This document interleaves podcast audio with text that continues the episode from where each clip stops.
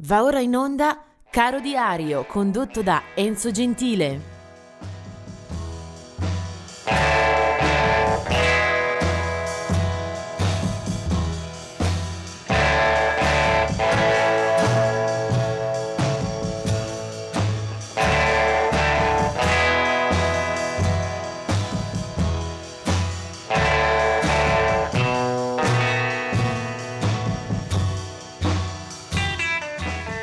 Siamo al 22 agosto e anche oggi siamo ben eh, affollati di personaggi e di artisti eh, da ricordare. Nel 2005 eh, muore eh, Robert Moog. Eh, Robert Moog è un eh, musicista, o meglio, è qualcuno che ha aiutato molti musicisti, è stato un ingegnere del suono, un inventore, un imprenditore a cui si devono i primi sintetizzatori, eh, colui che ha pensato a produrli, a perfezionarli fino a rendere il proprio cognome eh, il sinonimo di uno strumento, il Moog, eh, viene proprio dalla sua storia. Era nato a New York nel 1934 e se ne va nel 2005. Nel 2011 invece eh, eh, nel 2006 eh, muore invece Bruce Gary dei Neck, eh, gruppo che ha soprattutto legato eh, la sua fama a un brano, Mai Sharona, che però effettivamente è rimasto, è rimasto indelebile nei repertori del pop rock internazionale. Nel 2011 è la morte invece di Nicholas Ashford, noti, per, noti il sodalizio eh, di Ashford and Simpson. Poi del 2017 la morte di eh, John Abercrombie, un chitarrista che ha soprattutto calcato le scene del jazz, ma più volte ha sfiorato anche ambiti eh, un pochino distanti dalle sue radici per collaborazioni, per incisioni eh, sempre di qualità. E del 2018 è la morte di Ed King eh, dei Lina Skinner, eh, Ed King, cantante, bassista e chitarrista, muore a Nashville appunto il 22 agosto del 2018.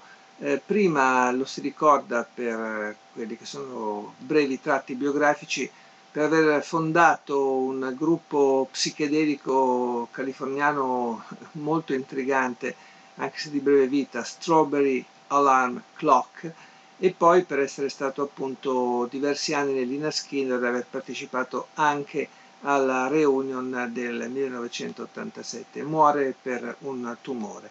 Ed King. Vediamo invece anche i molti di cui si ricorda la nascita in eh, questa eh, stagione. Eh, ad esempio eh, guardiamo 1917 John Lee Hooker, un eh, colonna del, assoluta del eh, blues, ma anche del boogie e di tutte le musiche che attraverso di lui sono state filtrate e poi recuperate anche da molti altri artisti.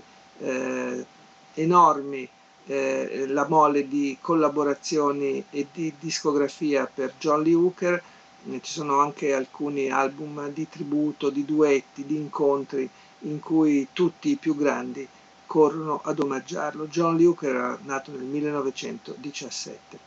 Del 1958 invece la nascita di Vernon Reed. Eh, Vernon Reed è un eh, buonissimo chitarrista che abbiamo conosciuto soprattutto dalle fila dei Living Color, una band newyorkese, eh, tutti musicisti di colore, eh, con eh, un suono assai originale, una fusione tra metal, funk, hard rock, qualche ingrediente anche di pop, insomma è un suono eh, eh assolutamente nuovo quello che appare eh, nel 1988 con il loro primo album Vivid. Eh, poi altre ottime produzioni per qualche anno ma anche eh, delle pause. Nel frattempo Vernon Reed eh, inizierà anche una carriera a proprio nome eh, che si spingerà anche su fronti più sperimentali, proprio di ricerca, Vernon Reed da New York. Del 1961 è invece la nascita di Roland Orzabal. Eh, anche questa è una formazione per nulla banale. I Tears for Fears, eh, costituiti appunto da Orzabal e da Kurt Smith, eh, pubblicano il loro primo album nel 1983 e già l'anno successivo piazzano il loro jolly con Songs from the Big Chair e poi ancora con The Seeds of Love, c'è una canzone eh, che è passata tantissimo alle radio, nei videoclip, eh, un classico degli anni Ottanta. Il eh, gruppo del Tears for Fears eh, rimane in pista per qualche anno, poi si sciolgono, poi rientrano eh, sulle scene diciamo che il tempo migliore lo hanno sicuramente passato, ma si tratta di due eh, personaggi che dall'Inghilterra hanno comunque fornito dei buoni spunti per l'ascolto, diciamo non troppo impegnato, ma sicuramente gradevole. Roland Orzabal.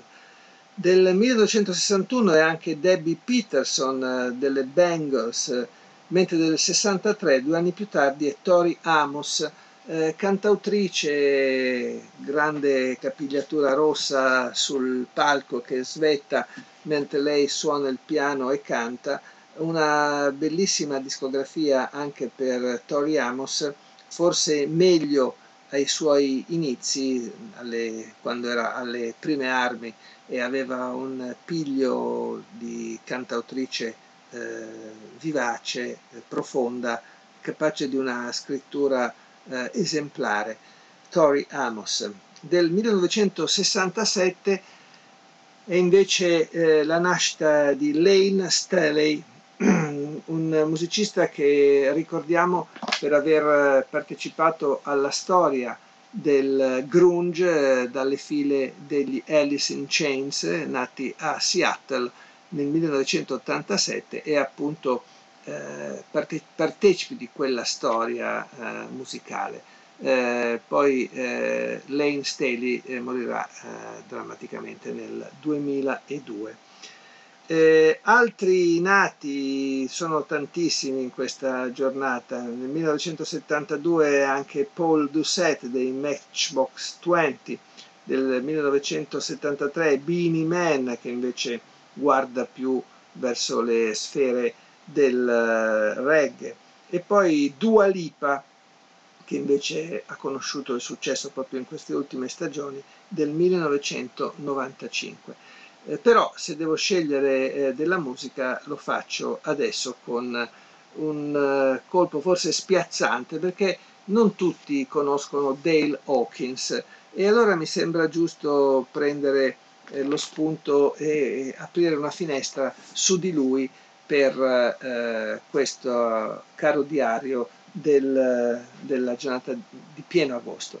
Eh, Dale Hawkins nasce nel 1938, eh, può essere considerata una meteora del firmamento del rock and roll, è un chitarrista eh, bianco ma contagiato molto dal blues che tra eh, do, dopo la metà degli anni 50 imbocca anche la strada del rockabilly, eh, incidendo i suoi brani per l'etichetta più nera dell'epoca, la Chess. Eh, sono sicuramente musiche e canzoni che eh, hanno qualità, hanno un uh, bel tono, eh, però c'è solo un brano che ha praticamente sfondato di Dale Hawkins, ma che brano! Si tratta infatti di eh, Susie Q che entra anche nella eh, top 40 negli Stati Uniti. Susie Q eh, tutti la ricordano e la considerano un capolavoro dei Creedence Clearwater Revival, però è importante sapere chi l'ha scritta e chi l'ha cantata per primo. Bene, lui è proprio eh, Dale Hawkins che poi morirà nel 2010 una volta eh, praticamente abbandonato anche le scene. Muore per un tumore, ma la storia della musica e del suono che noi preferiamo eh, lo ricorda e lo celebra grazie a questa Susie Q. Lui è Dale Hawkins.